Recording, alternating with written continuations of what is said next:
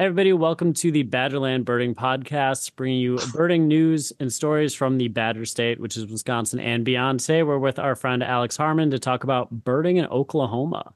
So, Alex, you want to tell us just a little bit about who you are and what you're up to these days? Sure. So, I'm a graduate student at Oklahoma State University. Uh, most of my background is actually in entomology. So, I'm in uh, the entomology department. I study insects. Um, I'm the insect diagnostician. So whenever anyone in the state has a mystery insect, they can send an email to me and hopefully I can identify it for them. Um, but I'm also an avid birder. I started birding in my undergrad and I've been doing it for about eight, seven years now. So that's pretty cool. The big bug guy on campus then. Yeah. Yeah. Well, not only on campus though, we always um our group of friends constantly send him pictures of insects over Facebook Messenger. We're just like, Alex, what is this? And um, if you've been watching our channel for a while, you might remember Alex from when we went to Oklahoma and did some birding around the area, which I think it's funny because every area we go, you know, we go birding in the best spots and like the most exciting places. So I have a very positive view of Oklahoma. So I was like, that place was wild and awesome all the time. Yeah. I mean, we went to some great spots that I'm sure we'll talk about during this podcast. So yeah, looking forward so, to it. Okay, so first of all, you started with bugs. How did you then get into birds? Was it like you were watching a bug and then a bird ate it, and you're like, "Oh, what bird is that?" that, that thing seems that? better than the insects. so, um, I got into both um, mostly due to my grandma. So she taught entomology and she taught ornithology. So I had that background growing up. We'd go down to the Mississippi river in the wintertime and look at the bald eagles roosting, but I never really got super into it um, until winter of my freshman year of college. Because usually in the winter, I'd be inside pinning all the insects that I collected over the summer, identifying them, curating them, that sort of stuff. Uh, but all of those were at home. So I needed a new hobby to do in the wintertime at college. So I had an extra pair of binoculars lying around and decided to start looking at birds. And it went from there. What was kind of the first one you saw that made you get into it? So, kind of my spark bird, so to speak. Um, I always kind of designate as a hooded merganser. So, I was driving between um, Dodgeville and Baraboo along the Wisconsin River there, there's a lot of little like lakes scattered all around there. And I saw this weird looking duck, uh, black and white with a cool crest and everything. And I had no idea what that was. Um, it flew off before I could get some pictures of it. But I looked through bird guides and came up with a few possibilities. Um, bufflehead, hooded merganser. I wasn't super familiar with duck ID at the time. So in hindsight, figured out it was a hooded merganser. But that um, encouraged me to join the Birding Wisconsin Facebook group or Birds of Wisconsin or whatever it was at that point in time. Oh, and that changes. kind of exposed. Yeah, I know it changes every single year, it seems. Um, but that got me exposed to birders and birding in general. And I saw all the other cool stuff that was out there. And I was like, oh, I really should be looking for some of this. Yeah, I do think when you're interested in one, it just kind of gets you outside and then you start looking at everything else. So you're also big into herping, you know, finding reptiles and amphibians too. So I feel like when one thing makes you go outside, you're like, dang, there's all this other cool stuff out here too. Yeah, I feel like when you go, you know, looking for birds or whatever, then all of a sudden you stumble across like a cool snake or something. You definitely, you know, it's that whole experience of being out in the nature that's even more fun. I think we started, we were into like fish and we were into reptiles and amphibians and then we were into owls and then birds were kind of like one of the last things that we were actually probably into when we were kids at least um, for us. Have you gotten into fish yet? Is that coming i have not. Um i'll if i see a dead fish on the side of a riverbank or i catch one like in a dip net or something i'll take a picture of it put it onto iNaturalist but i haven't really gotten super into them yet maybe the I know the waters at least down in like Louisiana are so muddy. It's a hard thing, you know, from land to get into. You need to go to some clear water spots, and then you can do some fish watching from the shore. Then you can pin them just like insects. I, you know, I'm gonna, I'm gonna, let's not do that. Um, you can so, cook them though. you could cook. Depends what you can is. have a different kind of life list. Yeah. So the Oklahoma birding scene. So we went down and we went to really cool places like Gloss Mountain, Wichita Mountains, just some beautiful scenery places that kind of seemed like classic Oklahoma. When you think of Oklahoma, there's like, you know, these rolling, well, I guess not rolling. I feel like when you think of Oklahoma, you actually just think of nothing. You think it's flat. I don't know. That's what I think thought of plateaus. and He's things laugh. like Look that. at he knows. I think You personally, gotta, I'm just gonna throw it out there. I feel like most people that have never been to Oklahoma think that Oklahoma is boring and flat and hot and dusty. Hot and dusty for sure. Um, boring and flat depends on where you're at. So, like once you get into the, flat, the depends on where you're at. And that's the state slogan. Hot and dusty. um, like as you're driving from out west, once you get into the Oklahoma Panhandle, that's about three hours of boring and flat.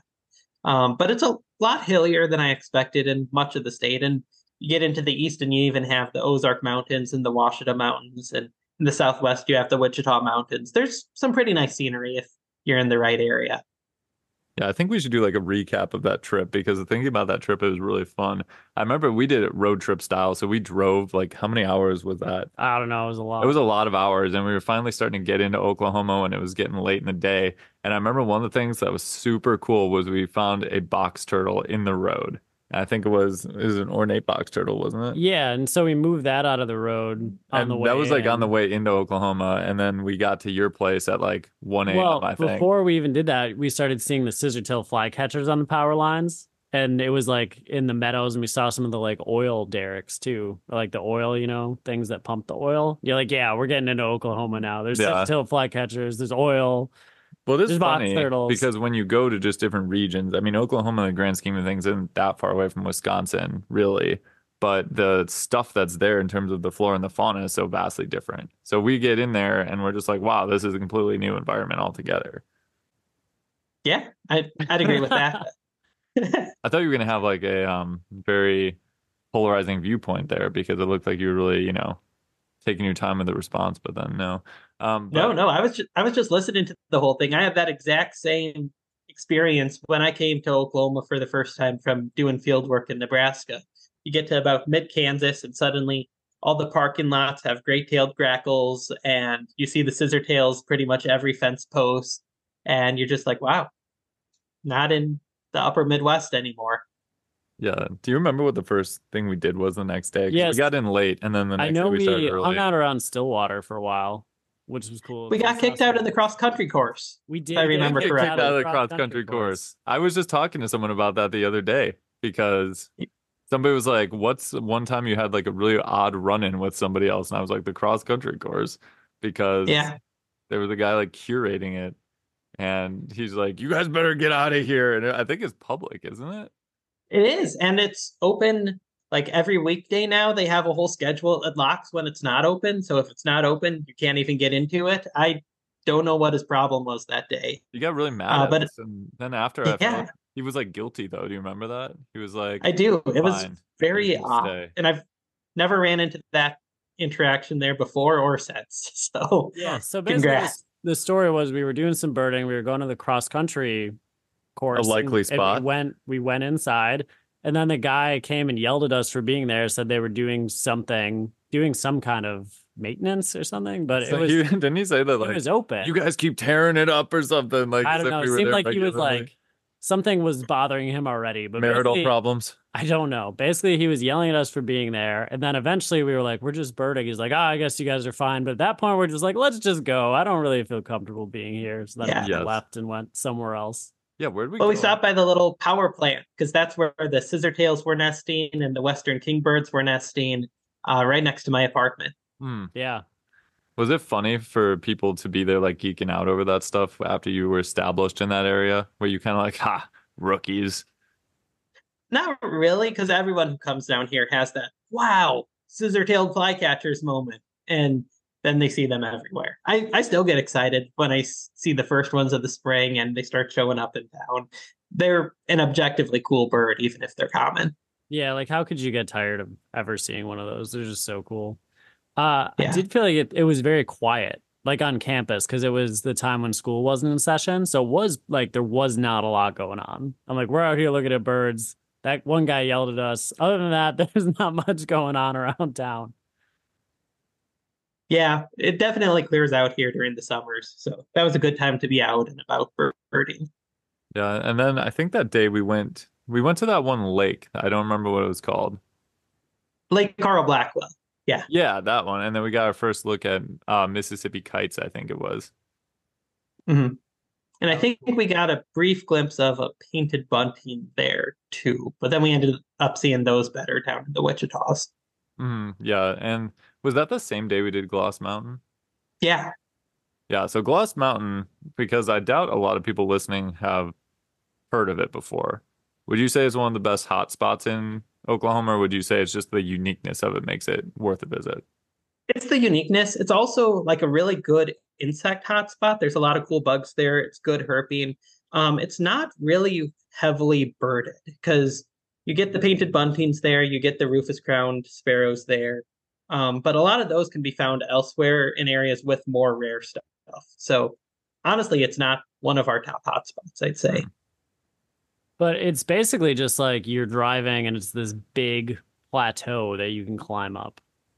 And um, wasn't it originally called Glass Mountain? Well, I think have... there was a cartography error where they, it was supposed to be Glass Mountain, but it got read as Gloss Mountain, and so now people call it both. But it has these like little shards that look like glass of gypsum crystals, yeah. I believe, right? Yeah. Yeah, yep. really, and it was really cool because it is glassy. So there's some areas where it does just look like it's shimmering and shining, and there's stairs that actually take you to the top of um whatever the the like landform's the, called. It's a plateau, right? Or do they call it something? Yeah, else? or like a mesa, I guess. Mesa. Yeah, it's a little bit smaller. And then there were like collared lizards and tarantulas on top of it, so that was really cool. Too. Alex, you and the tarantulas is always hilarious to me, especially because there's such a large contingency out there of people that don't like spiders and you're always just like, "Hey, tarantula, cool," and then it'll climb on you. I was telling somebody about it once, and I was like, "Yeah," and then he just like picked it up and you know climbed on him, and he was like, "Yeah, here it is, tarantula," and they were just like about to vomit, but I was like, "Ah, they're, they're pretty friendly little guys." Yeah, they're mostly harmless. Like if they bite you, it's supposed to just feel like a bee sting, but I've never been bitten by one, so usually you can just pick them up. What? How many of them have you handled?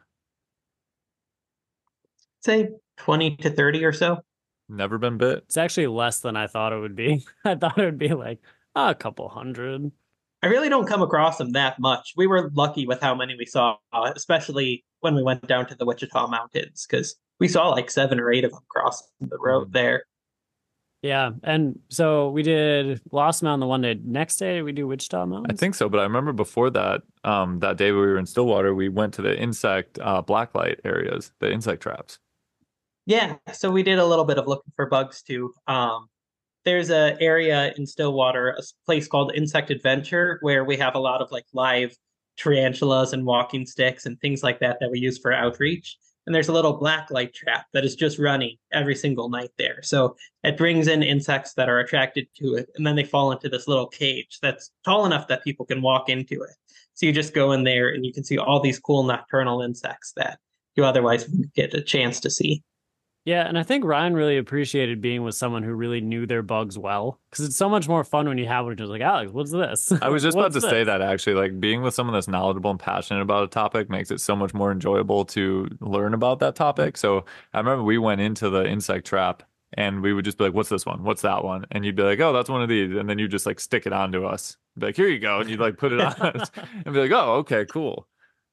Yeah, and there was the best beetle that you described as like the Cadillac of beetles. This is shiny and black, smooth beetle. Yeah, I think we also got the grapevine beetles because they have the really sharp claws and just kind of cling to you really well. Yep. Yeah. Yeah, those were that cool. was fun.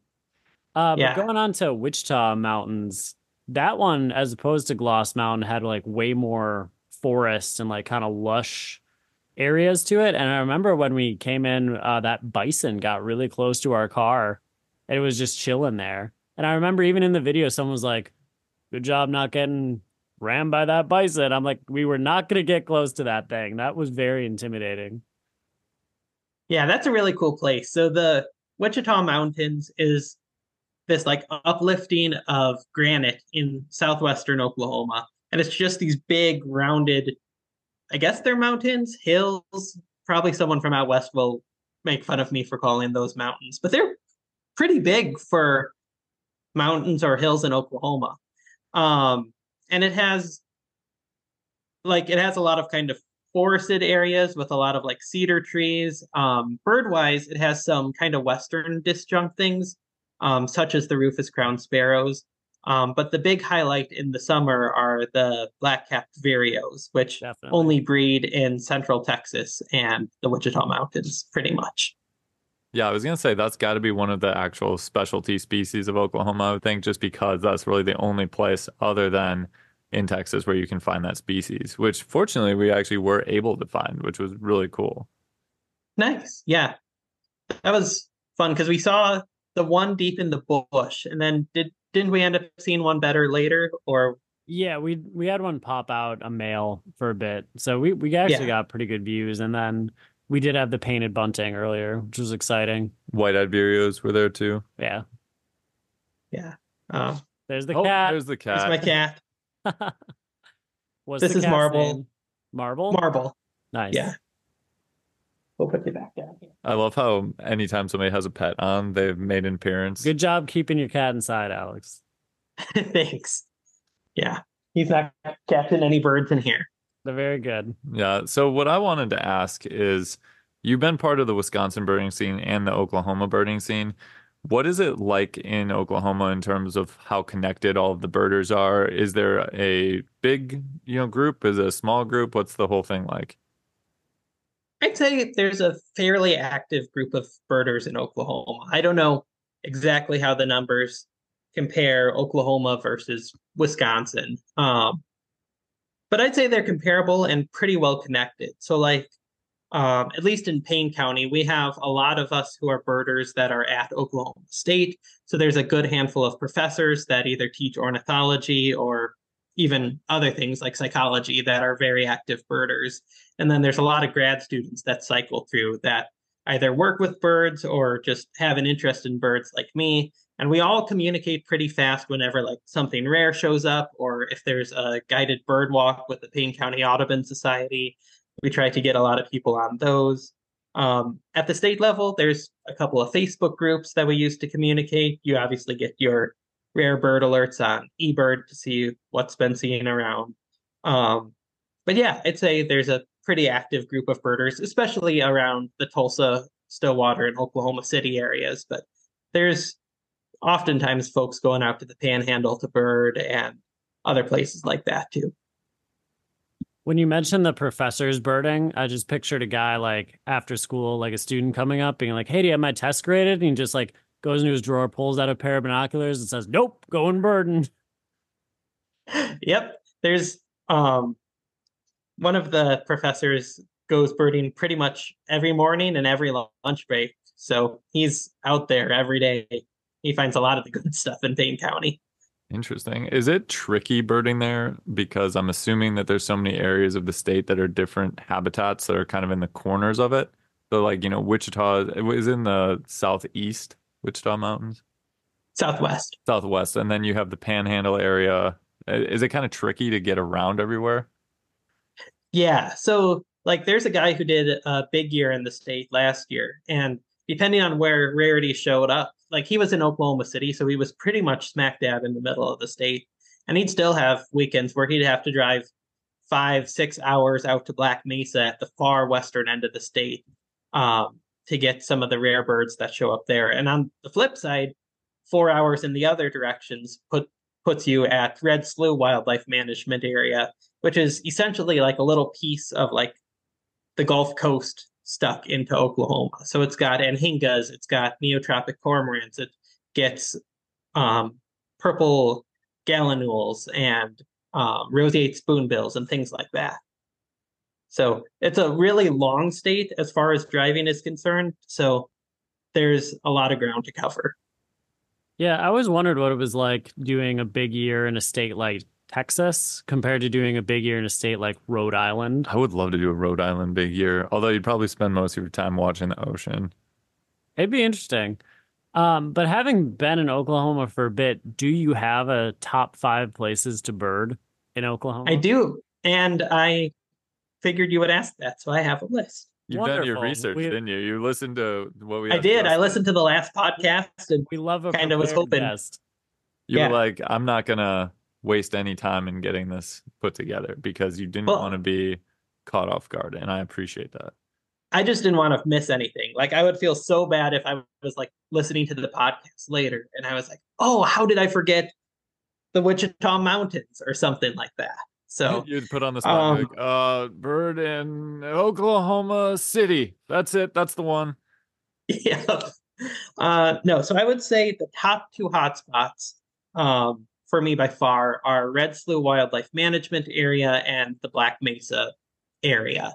So Red Slough, far southeastern corner of the state, it is the highest species count hotspot in Oklahoma, and it just gets all sorts of rare southeastern things that are fairly common there. In addition to birds, there's like alligators and things like that. Um, but it also gets weird vagrants. Um, there's been hurricanes that have brought up like Gulf Coast like terns and seabirds and things like that. Currently, there's a pair of vermilion flycatchers there right now, which is just kind of random. Um, on the flip side, Black Mesa is kind of in the foothills of the Rocky Mountains. So that's getting things like Woodhouse's scrub jay. Um, during the winter, it gets like black-billed magpies, Steller's jays, juniper titmouse. In the summer, there's hepatic tanagers, um, black-throated sparrows, things like that. Wow, that's, That's crazy. cool. So those are definitely the top two, just because of how wildly different they are, while still being in the same state. Um, I'd say the Wichita Mountains is my third. Um, just the scenery and everything else that's there, good birding. I went down there this summer and had uh, zone-tailed hawk as well, which was a lifer for me, and cave swallow. They apparently nest on the structures all around the Wichita Mountains, and I did not realize that when you guys were down. Otherwise, we probably could have got cave swallow there. Um, but there's been a pair of zone-tailed hawks that's been breeding there for two or three years now, so that's pretty cool. yeah. Um, in fourth place, I would say Great Salt Plains. This is in the same general area as Gloss Mountains, um, but it is just a giant salt flat. Um, and it's got a lot of wetlands there. It's a national wildlife refuge. So it gets tons of shorebirds during migration. Um, it's one of the more reliable areas in Oklahoma to see whooping cranes. You get tens of thousands of sandhill cranes, tens of thousands of waterfowl. Um, snowy plovers breed there, least terns breed there. So as far as waterfowl and shorebirds are concerned, that's probably the best spot for those in Oklahoma. Um, and then lastly, I have the Tallgrass Prairie Preserve. Um, it's in the northern part of the state. It's the largest remaining tract of tallgrass prairie, and it's got a lot of your tallgrass prairie specialists like greater prairie chicken. Um, it has lots of dickcissels. It's one of the few places in the state you can regularly get Henslow sparrow. Um, in the winter, it gets trumpeter and tundra swans sometimes. Um, so it's just a cool place all around to bird. They have a huge bison herd there, and it's wild to see this habitat that at one point took up a good portion of the central United States, even into southwest Wisconsin, that for the most part doesn't exist anymore. Awesome. That sounds like a pretty thorough list. Yeah, that sounds like a great I do list. have to ask, how tall is the tall grass in the tall grass prairie? Are we talking like Jurassic Park Velociraptor scene tall, or I mean, I'd say above my head for sure. Um, I'd cool. say a lot of it is six, seven feet tall at its tallest. that's neat? Yeah, I- like there's a Henslow sparrow in there somewhere. Heard only for the most part. Yeah. Yeah. um, I did a lot of field work there um, for my research. So I was out sweep netting this tall grass that's like taller than me for grasshoppers, which when they have that much of an area to live in, you don't catch very many. But Did you You ever accidentally just swoop a Henslow sparrow in your net? I did not. No, Yeah. they managed to avoid me. But I did them. have some right next to one of my transects, and they weren't real happy about me getting so close to the nest. Yeah, that checks out. So you covered the spots to bird. Now I have to ask you, what do you think? I'm going to say top five, but if you don't have a top five, what are some of the best birds to get in Oklahoma? So I would say looking at best as things that are kind of regionally unique and showy and things that people want to see. Um, I'll start out with scissor-tailed flycatcher, of course. It is our state bird. It is a spectacular kingbird with really long tails. Um, and they are everywhere. You will not go to Oklahoma in the summertime and not see a scissor-tailed flycatcher. Um, they have this nice like salmon pink patch on like their wing pit, armpit, whatever you want to call it. Um, and they're just really fun to watch as they like sally out and catch insects and land back on their perch. And They're just very photogenic and fun birds to watch. Um, secondly, I have I made a list for this one too. I planning ahead. Um, painted bunting. I know it's a little bit more widespread in the South, but they're pretty easy to find in Oklahoma. Very colorful. Um, so that's just kind of an all around good bird. Um, third, we discussed it a little bit with the Wichita Mountains, but black-capped vireo, just because it is so range limited and they're fairly easy to get at the Wichita Mountains. Um, fourth, I have greater prairie chicken. They're at the Tallgrass Prairie Preserve, kind of an iconic prairie species. Really cool to see. And then fifth, there's a couple of different birds that winter in the southern Great Plains that can be challenging to get outside of the central flyway. Um, Smith's longspur is one of them. I am not choosing that because they are terribly difficult to see. Like they're fairly common around the Stillwater area, uh, but 95% of the time you just hear them flying over. Maybe you see a little speck of a bird, but they're very difficult to see well. So I'm choosing Harris's sparrow um, as number five. Very good. I cool. do think um because we talked to Tiffany Kirsten a while back when she was doing her big year, she mentioned trying to go to Oklahoma to see um the Smith Longspurs. And yeah, she got them at Sooner Lake, uh, which is about a half hour north of Stillwater. It's this huge lake. There's a power plant there. You can walk out into the prairie and here in some pasture land, and it's probably the most reliable spot in the state for Smith's longspur. Can you just tell me where anyone found anything in Oklahoma? If I'm like this guy, this species, where did he get it? No, um, but she was actually birding with one of the professors here that like helped show her like where to get Smith's longspur. So oh, cool. I remember that distinctly. Yeah. So and we get Smith longspur here, uh, like one or two every spring. It seems like so they move a little bit, but they're actually one of my favorite birds because it's such a distinctive facial pattern that the males have. And then just that peach color is a color you don't really see that much in bird species around here, at least. Yeah, I've had them in Indiana too. Cool. Yeah, they are iconic enough. We made them oh, the there you go. Payne County Audubon Society logo. That's pretty cool. I like that shirt. I've got to get one of those. Yeah, you can get them on our website. Awesome. What's the website? Just Payne County Audubon. Yeah, just Google that and you can find it. oh, That's close up. enough. Um, also, got to mention scissor-tail flycatcher, state bird of Oklahoma, on the state yep. border, so well represented there. Probably one of the best bird. One of the best state birds for sure. Oh, definitely. Yeah. It's not like no offense to the common ones, but like chickadee, cardinal, robin. It's the repeats. Like, you know, the one every single southern state that has northern mockingbird as its state bird, like, come on. You're like, just stop it. If yeah. there's anything that really needs to be updated, it's probably the state birds. That's actually true. Yeah, they should probably update all the state birds. Yeah, I know there was that study that came out. I don't remember what organization did it, but they gave each new state like a hypothetical state bird based on actual data. So it's like, oh, 64% of the species breeds in this state. So like that should be the state bird for this one. And it was actually like pretty well thought out. It was cool. That's neat. Um, so do you have a favorite memory of seeing just, you know, a bird or a rare bird in Oklahoma?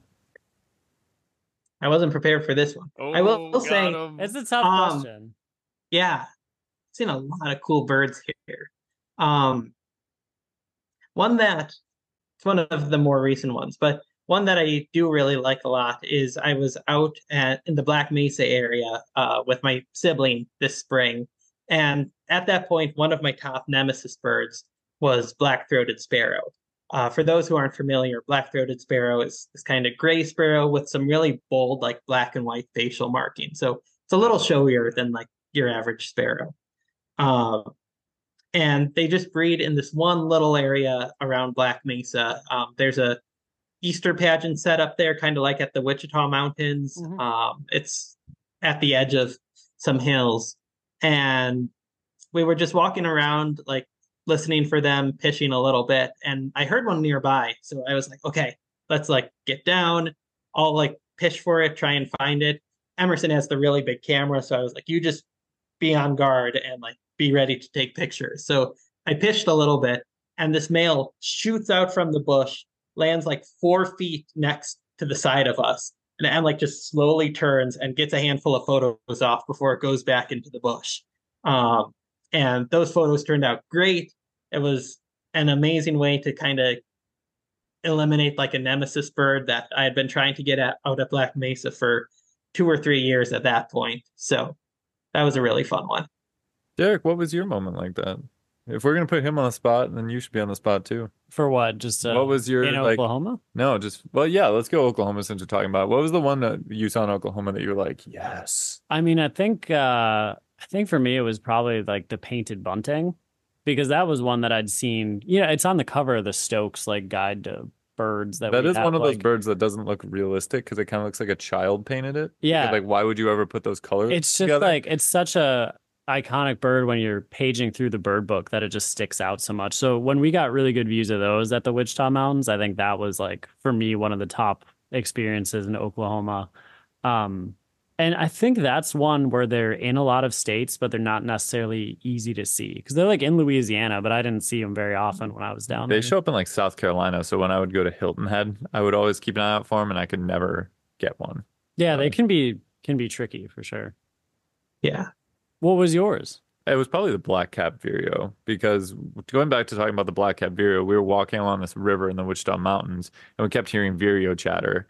And we were not super familiar at that time with vireo noises in general. So we were like, oh, that sounds like vireos. Like, let's follow them. And we kept trying to get looks at them and they turned out to be white eyed vireos. And then we saw one that was deep in a thick bush and we got like pictures and videos of it. And it looks like it's probably a juvenile black capped, but it's like kind of a weird looking bird. Um, and it would have been very unsatisfying to call that one um, like the lifer, even though I think it was that. But then we went on to this other place where we were kind of like climbing on some boulders, and that one just popped out. So it was kind of like a relief because it was like you get your definitive lifer looks, not like this weird hanging Chad lifer. Yeah. like, uh, it probably was it, but uh, I do feel like I appreciate those views more, kind of now learning more about black cap vireo and kind of like how rare it is to find. There was one that showed up in Louisiana in the southwest corner that some people did get to see. Me and my friend were going to Texas, so we stopped there, but we like barely had any light left and we missed it. But yeah, this is a cool bird for sure. here's a off the wall question: Yeah. Are you ever going to do the Colima warbler hike? I want to one of these days. But that's a, a- still a long drive from Oklahoma. So That's in I haven't got down there yet. Texas. Texas. Yeah. Yeah. There's a couple other um there's some insects in the Big Bend area that are a little higher priority at the moment, but if the timing works out overlapping, I'd love to try and get that one. If we do the Colima warbler hike, are you in? I'm in. I think that we were talking to someone about this. They said you can camp at the top of it. So I think that Oh, it would cool. probably be the best move to go camp at the top just so that you don't have to climb all the way up there and then try to climb all the way back. Yeah, we can set up a black light, see what cool moths are out there. Ooh. Ooh, Mothin. I love it. Yeah, because it's like 10 miles up and then 10 miles back, right? That's how it usually Yeah. goes. Yeah, then we wouldn't have to start at 1 a.m. or however they normally do it. I think we start at 12. Just go when it's the hottest out, you know. I mean, it's a, Of course. it's up high, so I'm sure it's not as hot. As You down. probably that's what probably is tough too. You probably have to bring like some warm clothes. You probably have to like hike up, either carrying in like a pack some warm clothes because I bet when you get to the top, especially if you're gonna camp up there, like it would probably be cold. I would imagine. You'd have to bring a lot of water if there's no like campsite or anything up there too. I don't know. That's something I just have no idea what it's even it's like. apparent to me I've now we need done to it. do more research. Yeah, if we're Or going there. just think- wing it. yeah. Yeah, we can just go hope for the best. Do you have a uh, coolest birding experience from Wisconsin? Wasn't prepared for that. You got him. you, you These aren't did. gotcha Um, questions. Yeah, no, I, I mean, I saw a lot of cool birds when I was there. I always like coming back in the winter and just seeing what rarities are around right now that I can like chase that are fairly close to home. Um, this year I really had a lot of fun with the gray crowned rosy finch. So I'm sure you might have talked about this or people will see it on your YouTube channel or whatever. That's all we talk about. Every single podcast episode has just been the gray crowned rosy finch. I'm just like, yeah, we hiked that bluff at Devil's Lake and got the gray crowned rosy finch. I don't know. I don't know if we mentioned it here. I was on the Looking at Birds podcast and we talked about it there. Uh, but for those that want to check it out, it's in the first of the year birding challenge video, or there's another video you recently put out where it's specifically going to find. We talk about it all the time. Yeah. Well, anyway, to sum it up, there's a gray crowned rosy finch, which is um, this beautiful like pink and gray and black finch that's found normally in the Rocky Mountains. Um, and there's at least one, maybe up to three currently. There's just one. Yeah, we think there's one. Okay. Because it was interesting, okay. not to cut you off, but it was interesting because we were there with a bunch of people and we heard the call and it sounded like it was coming from some other direction and people were like oh it has to be a second one because you can't see its you know mouth moving or anything but i looked at the video and it was chirping and the call for hmm. some reason sounded like it was coming from off in the probably distance. just like the bluff acoustics or something but it nobody's seen two at the same time so it, it just seems like it's probably one but it is weird how much it seems to move around because sometimes people will be like yeah i just had it over here where it'll be almost like a quarter mile away and then it's yeah. somewhere else so i don't know but we think one Anyway, super cool finch. It's up on the beautiful bluffs at Devil's Lake State Park. And when we got there, it was me and uh, my mom and my sibling, and there were like probably a dozen other birders up there, all walking back and forth along the one trail looking for it. And we were up there for about a good hour and a half or so. And I was like, I'm just going to go a little bit farther um, down this trail and see if I could find it. And I got maybe a hundred yards or so, and it flushes off the trail about it was like two feet from me flushed about three more feet. So it was just like right in front of me just sitting there eating seeds. Um so i called up em on the phone and was like hey get everyone over here. I found it. And then we just sat there watching it and taking photos for a good 40 minutes before it took off. So that was a really cool experience. Plus the townsend solitaires calling back and forth and devil's lake in the wintertime is always a fun place to bird yeah, there was a lot of Townsend solitaires up there this year. Like sometimes you can go up there and it's a struggle to find one, but lately it's been, you know, you go up there and you can see like have six different encounters. I don't know if there's six birds, but you'll walk the bluff and you see, you know, six or hear six or so of them. But that Gray Crown Rosy Finch was a goober because it was just content to be in front of everybody who was there to the point where you know people that were taking pictures were like hoping it goes on this rock or like hoping it goes into this little patch of sunlight there you know? Usually with birds you're kind of like i hope i see it and then it was like i hope it does these specific things right now since i've been watching it for you know 40 minutes already and it hasn't gone anywhere.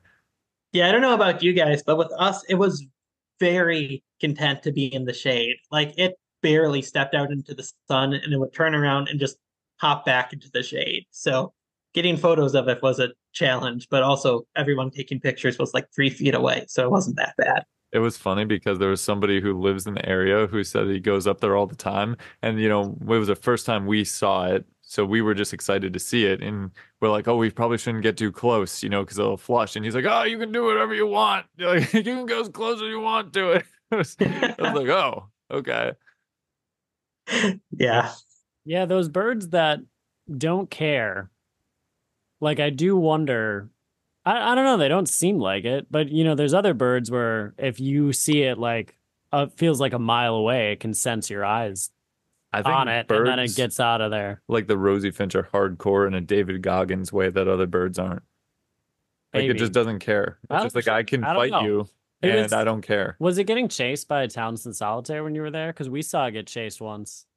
It wasn't. Do you know if anyone got photos of the two of them together? Because I heard a few reports of the Townsend solitaires harassing it, and that would be such a cool photo. We saw it happen once, but we didn't get a photo or yeah, anything. I it was kind of like when we first saw it, like we were looking from probably not the David Goggins of birds then, because he probably wouldn't let a Townsend solitaire chase him around. I don't know. I feel like you just wanted to name drop David Goggins. I think that we got to find out what a David. Do you know who David is. Goggins is, Alex? I have no idea. He's like this hardcore. What is he? A marine?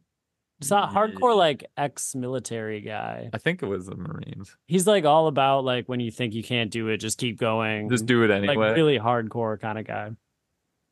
He would do the Colima Warbler hike, and then he'd be like, when he was done, he'd be like, "No, we do it five times." He's an ultra runner, so he would do the Colima Warbler hike, yeah, like several times, probably like a hundred, and then keep going. Well, yeah, you need to have the highest number of checklists of Colima Warbler on eBird. You got to just keep going up and down. You have to do a checklist from the bottom in the start of the day, and then checklist from the top at the end of the day, and then continue that trend so that people know you're just going up and down. Wouldn't that be an interesting video? Like I did the Colima Warbler hike every day for 365 days. That would be like one of those days you're absolutely counting on it to go viral, or else you've just wasted a year of your life, but you're You'd probably be in ripped, amazing though, shape. Yeah.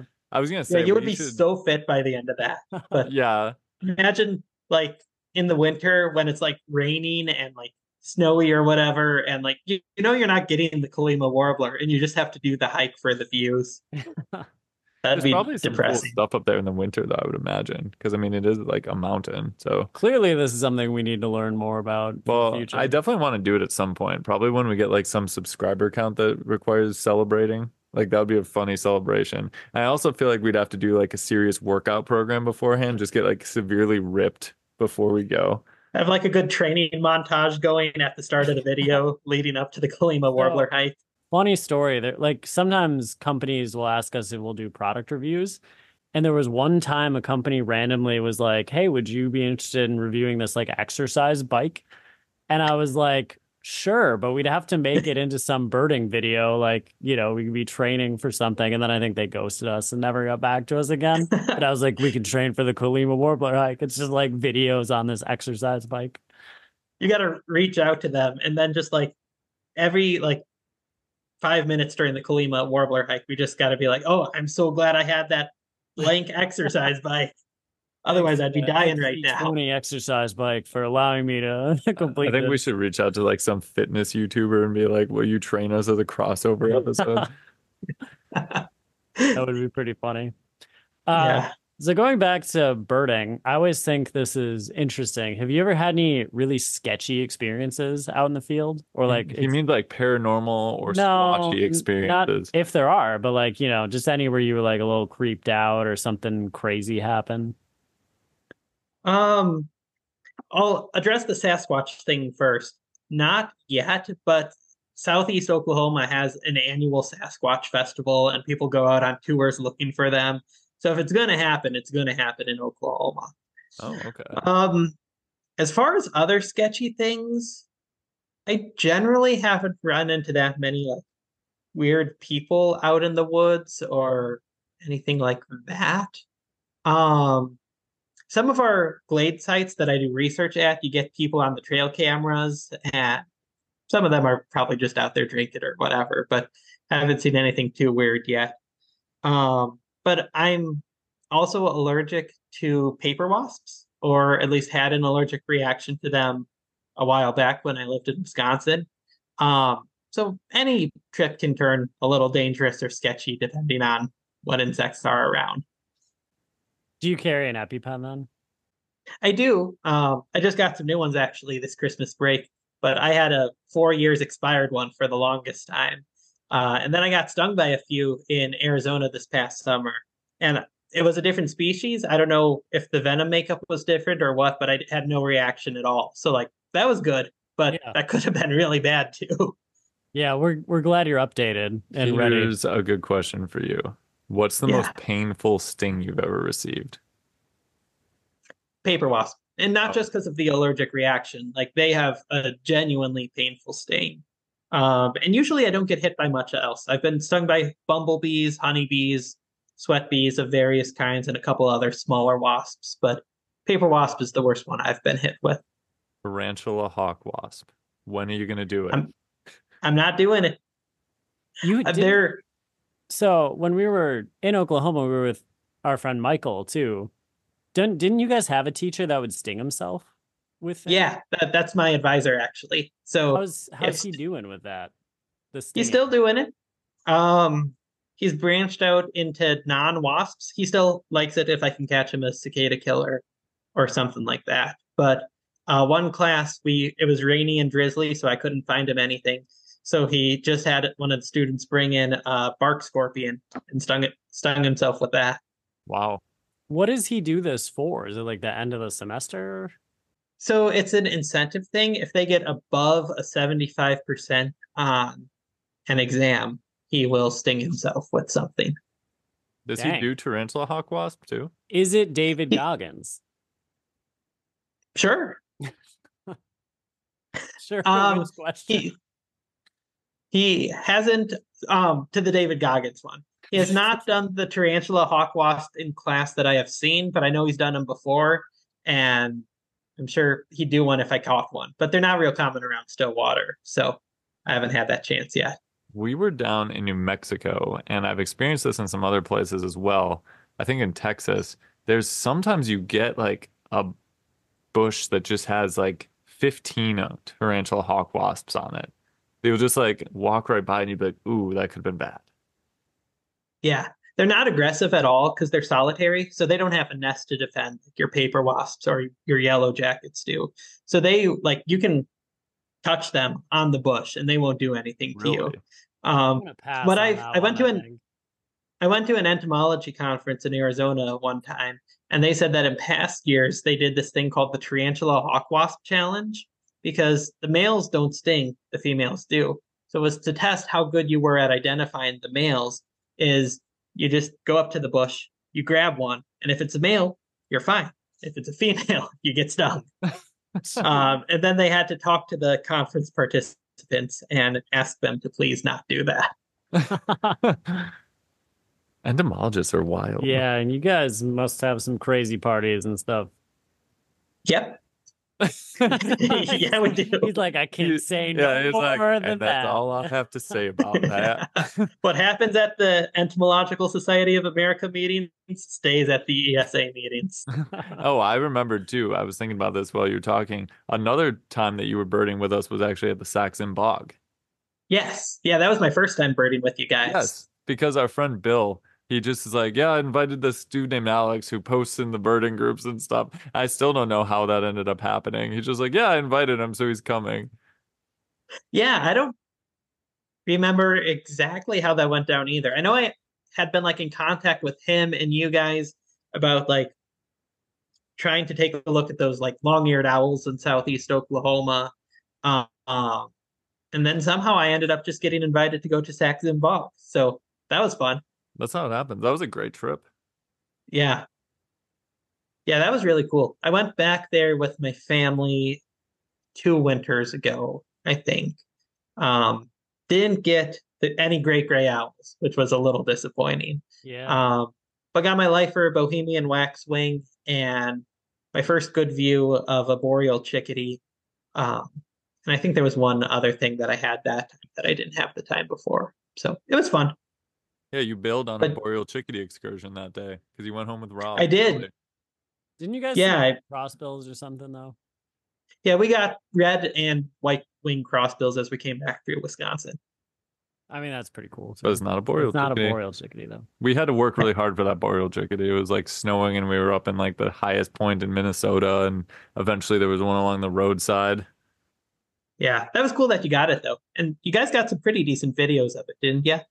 It Mm. was like decent for what it was, like for what the encounter was. Yeah. You'd at least tell what it was. So Yeah, but we'll probably talk extensively about the Sax-Zim Bog at some other episode. But we saw like everything when we were there together with our group because we got the boreal owl was awesome, several Yeah. great gray owls. The um, we got black-billed magpie, which is like not really uncommon there, but it's not common. Um, Yeah. three-toed woodpecker, that's not usually And the- there, And blackback. and blackback, and we got hawk owl, Sharp-tailed grouse, sharp-tailed grouse. Yeah, Yep. we got pretty much everything Evening we wanted to see. grosbeak, pine grove. Pine Yeah. grosbeak. big. Hoary redpoll. We did get Yeah, a redpoll. It's that's still a species. For now, Yeah. yeah. Um, do you currently have a nemesis bird? I don't actually. You need a Um, new one. yeah, what's the. I know. you? We'll pick you one. We can Okay, pick me one and that'll be my new nemesis bird. Oh. But for oh, go ahead. I was gonna say it'll be some like we'll just spin a wheel with all the birds, and it'll be some species in like Senegal or something. Like, Yeah, ah, my nemesis bird. yeah, I can hold that as a nemesis bird for a long time. Um, until very recently, uh, Limpkin in Oklahoma was a nemesis bird. I'd go to Tulsa um, to look for a warbler at Oxley Nature Center, and then as we were leaving, the first Limpkin there of the year would show up. We went to Great Salt Plains with a whole group birding, and the day after we left, a Limpkin showed up. So I was not participating in Hot Limpkin Summer until this November, um, and I got two of them in Oklahoma, and then I got one in Louisiana, and then in December on the last day of the year, I got another two Limpkins in Tulsa. So I got them now pretty well, but it took a while to get there. We're glad you turned your sad Limpkin summer around. Yeah. Do you have rhinoceros auklet yet? I do. Oh, how about tufted puffin? I do not have tufted. That's puffin. your new nemesis bird. Perfect. uh, where'd you go in Louisiana? So uh, my we were working on getting my grandma to every state because she's been to every state except Louisiana and some of the New England states. So my family and her came down for uh, Thanksgiving break, and then we just drove down there just to Shreveport area since that was like the corner closest to Oklahoma, and stayed overnight there. Did a little birding. Um, I got brown-headed nuthatch, which gave me all four nuthatch species in the U.S. for the year, which was fun. Nice. Um, and then drove back. Okay, that's cool that you did that for your grandma. Did she get them all now? It still needs to go to New England, but that'll probably be next spring or fall, probably next year. Okay, cool. We wish her luck on her quest. Thanks. And we wish you luck on your quest to see the tufted puffin finally. I know. Yeah, I gotta head west now, I guess. Tough. I was uh so since we had the gray crown rosy finch, I was looking at different places that got the other rosy finch species. And we yeah. were saying it's funny because it's like black rosy finch and then isn't it brown capped? I think it's so there, there's capped. like no um thing they follow where it's like gray crown, black crown. Yeah, it's like they're all crown. different. But I was trying to find the different places where you could get all of them. It looks like at least there's a place in Montana, maybe, and then a place. Sandia Crest, New Mexico, is where a lot of people get them.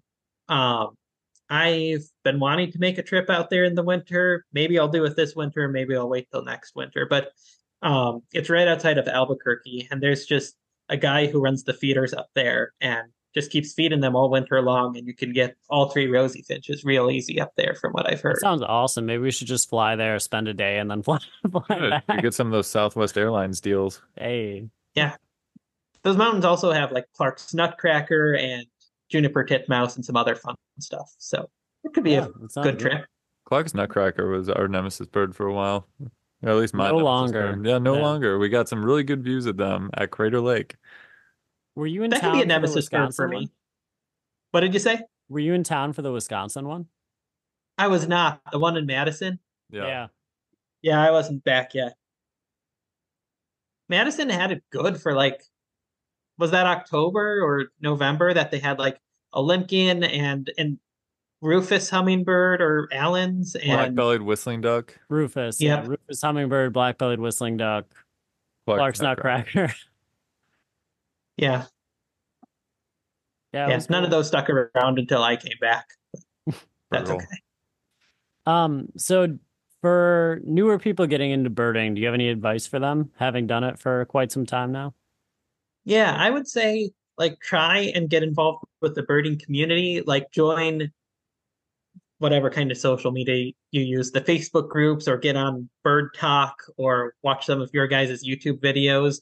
Then also meet people in real life and like if you can have people that can mentor you both on bird identification and birding in general, um, that can help a lot.